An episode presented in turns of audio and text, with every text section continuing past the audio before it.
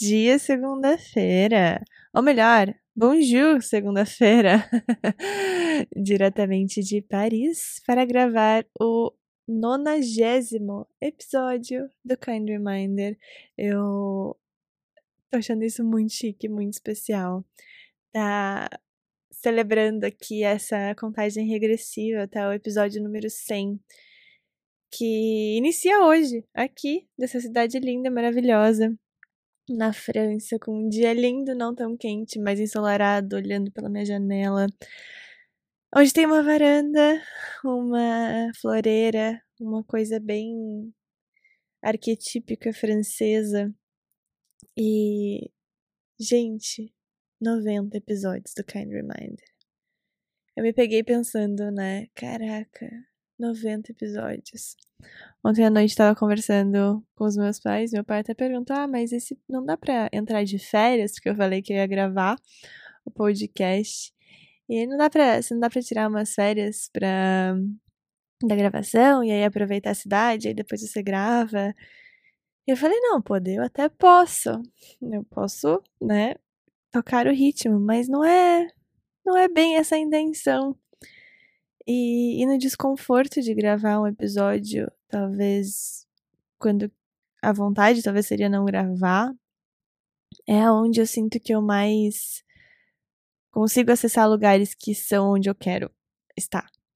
Que envolvem um certo tipo de desconforto, sim, mas para existir um, uma mudança, um, acessar um lugar novo. Eu não poderia deixar de gravar um episódio hoje, dia 24 de julho de 2023, dia do autocuidado, que eu não sei se é um dia nacional ou é um dia internacional do autocuidado. Eu sei que tem vários dias, né? Dia 10 de junho é dia do bem-estar, agora dia 24 de julho é dia do autocuidado. Mas independente desses dias, eu, eu quis muito trazer essa, essa reflexão para mim mesma. O que que hoje é a minha definição de autocuidado? E envolve muito isso. Eu comentei nesses nem três minutos de episódio. Acessar o desconfortável. Acessar o desconfortável para conhecer novas caras de mim. Acessar o desconfortável para conhecer novas versões de mim. Acessar o desconfortável para conhecer, quem sabe, outros patamares. Acessar outros patamares e que eu percebendo, escrevendo sobre isso, é, vejo que uma base para isso tudo é de fato a nossa relação interna, a minha relação interna, a importância da minha relação comigo mesma. Para eu poder entender o que eu tô sentindo. Até porque se eu nem, nem sei o que eu sinto, como é que eu vou comunicar o que eu sinto? E cada pessoa tem a sua forma de saber o que sente. Eu parto muito do princípio da gente poder. que cada vez mais a gente tenha coragem e vontade de decidir as coisas.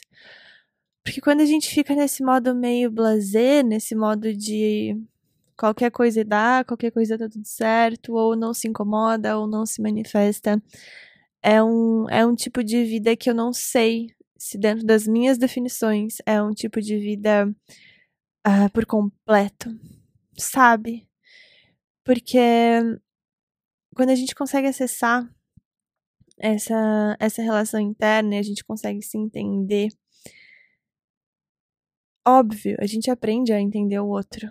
A gente aprende a ter mais empatia, a gente aprende, enfim, tô ah, na minha cabeça que essa reflexão tá indo para outros pontos. Outro outro ponto que também é importante, mas eu quero voltar e pegar o gancho do autocuidado justamente para que essa comunicação interna, a importância dessa comunicação interna esteja bem afiada. E sempre que há um, uma desconexão, e sempre que há uma um afastamento, e que isso pode ser um afastamento dos hábitos que, que te fazem bem, um afastamento das pessoas que te fazem bem, um afastamento das coisas que te fazem bem, enfim, é, sempre que há esse afastamento das, das coisas que para nós representam autocuidado, é importante que nós sejamos as primeiras pessoas a reconhecer, opa, tá rolando esse afastamento. E isso aqui é temporário? Tem alguma coisa que eu possa ajustar para melhorar agora? Tem alguma coisa que eu posso fazer por mim para ficar melhor agora? Ou alguma coisa que eu posso fazer num curto prazo para melhorar? E eu trago isso porque eu ia gravar esse episódio ontem, domingo à noite. Logo depois que, que tínhamos voltado de um jantar. E eu tava exausta, cansada. Sabe aquele tipo de cansaço que você tá até cansada demais para dormir? Que você precisa. Eu não sei se, se isso é normal para alguma outra pessoa, mas eu eu já vivi isso algumas vezes, que o cansaço é tão grande que você deita na cama e demora até conseguir, parece que relaxar. Fica no momento de tipo, será que isso aqui é verdade? Será que eu realmente posso descansar?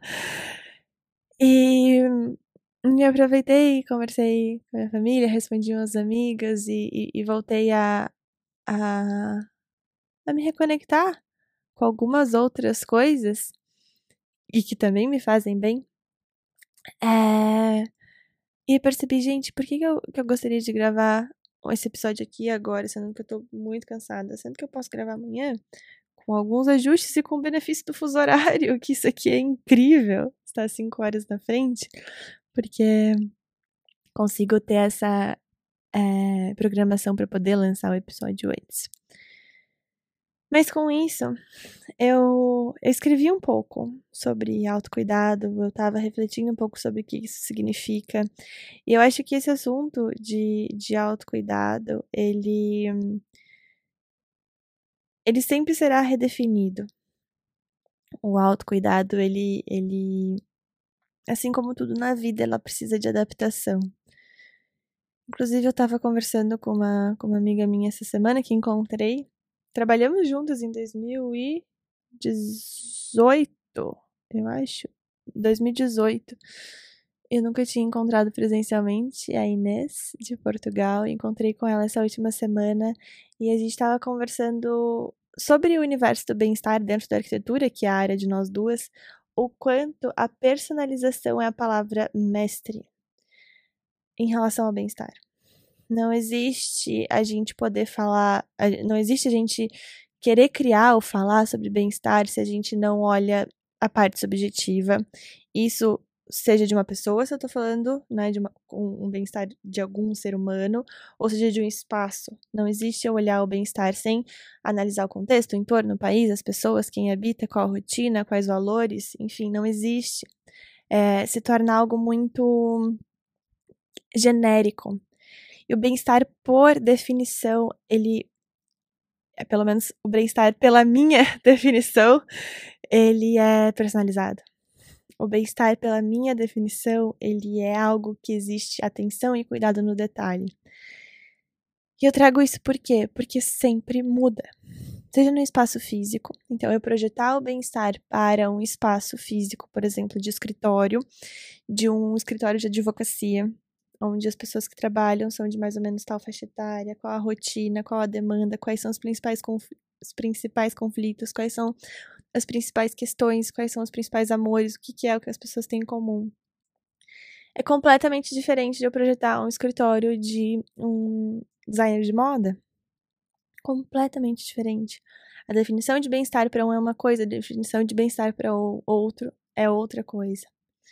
Eu lembro quando eu e a Paty a gente tinha escritório de arquitetura, que a parte inicial dos nossos projetos era é, toda essa parte de investigação do cliente. Na época, os nossos principais clientes eram residenciais, né, para pessoas que estavam é, buscando projetos ou consultorias residenciais. E a parte inicial, a parte da pesquisa, antes de começar qualquer estudo preliminar de projeto, era a gente mergulhar no mapa astral dos clientes, porque ali a gente entendia a subjetividade. Na época, talvez eu não usasse tanto o termo do bem-estar, mas ali a gente percebia a subjetividade do que, que é o conforto, do que, que é o aconchego, do que, que é o se sentir bem daquela pessoa em todos os ambientes da casa dela: sala, quarto, escritório, banheiro, cozinha, jardim. A gente conseguia captar essa subjetividade através, através do mapa astral das pessoas, que foi uma ferramenta, é uma ferramenta hum, de diagnóstico. Né? O mapa era uma ferramenta de diagnóstico, assim como existem inúmeras outras ferramentas de, de diagnóstico. E hoje eu percebo nos, nos projetos, nas minhas consultorias, eu trazendo isso de outros formatos, nunca eu percebi, né, que nunca esteve separado a importância do diagnóstico, de entender o contexto, como está, fase de vida, é, absolutamente tudo. E quando a gente fala esse diagnóstico, é o que eu quero trazer para esse episódio de hoje, como a base do autocuidado. Que a gente saiba como fazer esse diagnóstico. Talvez o diagnóstico para você seja acessando ferramentas de autoconhecimento, como astrologia, como eu comentei agora, para buscar compreender um pouco melhor o seu momento. Talvez a sua ferramenta de diagnóstico seja escrevendo para tentar se compreender um pouco mais. Talvez a sua ferramenta de diagnóstico seja correr na rua para se entender. Tem um monte de gente que fala que a corrida é quase uma meditação. E eu tenho muita vontade de, de viver isso um dia, porque eu imagino minha versão do futuro correndo na rua. É, às vezes essa ferramenta de diagnóstico pode ser conversar com alguém, um amigo, uma amiga. Tem diversas ferramentas pra gente. Eu uso esse termo ferramentas de diagnóstico, né? Vocês sabem que eu tenho esse approach um pouco mais técnico para falar das coisas, mas eu acredito que consegue transmitir clareza. E, e novamente, eu quero frisar e deixar reforçado aqui como é importante a gente poder diagnosticar no sentido de contemplar o contexto, contemplar onde estamos, o que estamos fazendo, qual que é o foco do momento para a gente poder sempre estar tá reverificando, não, verificando e revisando a nossa cara do bem-estar, as nossas definições de autocuidado. E quando eu descobri a primeira vez o que era autocuidado para mim, lá logo após as crises de pânico, eu achei que aquilo sempre fosse ser a minha definição de autocuidado. Mas é incrível, conforme a gente vai vivendo, a gente percebe que elas mudam. E ao mesmo tempo exige aquilo que eu comentei bem no comecinho desse episódio, que é passar pelo desconforto. De questionar as definições tão conhecidas de bem-estar, as definições tão conhecidas de autocuidado. E falar, caraca, será que eu tô preparada para uma próxima? E eu li uma frase no story de uma amiga conhecida, a Bruna. Eu vou ler aqui para vocês essa frase da, da Bruna Mendes. E ela trouxe uma citação, acho que há bastante tempo eu tinha anotado no meu journal, que é o seguinte: que eu nunca deixe de ser ousada em tudo aquilo que me propõe a tirar da gaveta. E, e eu acho que isso define muito. Seja o que a gente se propõe a tirar da nossa da gaveta, os sonhos, seja as nossas novas definições de autocuidado. Que eu nunca deixe de ser ousada em tudo aquilo que me propõe a tirar da gaveta. E para esse dia do autocuidado, essa é a minha mensagem para você. Essa, esse é meu recado. É, esse é o meu kind reminder do dia para você, que obviamente é para mim. E que a gente nunca deixe de ser ousadas em tudo aquilo que a gente se propõe a tirar da gaveta. E eu acho que dentro dessa ousadia, eu gosto dessa palavra, porque dentro dela mora o encarar o desconforto, pelo menos para minha definição. É, criar algo novo e talvez encarar um leve desconforto. E eu finalizo esse episódio com a minha intenção de que eu consiga viver tudo isso que eu compartilhei com vocês. Porque a gente sabe que na prática é bem diferente da teoria. Mas é com essa determinação e com essa vontade, com essa. Com essa busca constante e que gravar um podcast toda segunda-feira e não tirar férias, pelo menos agora, dele, me traz, que eu consigo ser cada vez mais fiel a honrar na prática aquilo que eu penso, aquilo que eu acredito. E ser de fato íntegra comigo mesma e com todas as pessoas ao meu redor e com você aí que tá me ouvindo. Muito obrigada pelo seu tempo. Muito obrigada mais uma vez pela sua escuta aqui todas as segundas-feiras ou seja lá o dia que você estiver escutando. Mas eu, eu de fato não tenho palavras para agradecer. Eu só falo uma coisa: esse, esse podcast vai ficar cada vez melhor. Cada vez melhor. Fiquem com Deus e a gente se encontra na próxima segunda-feira. E até lá eu vou viver bastante e volto contar o que eu aprendi. um beijo no fundo do seu coração.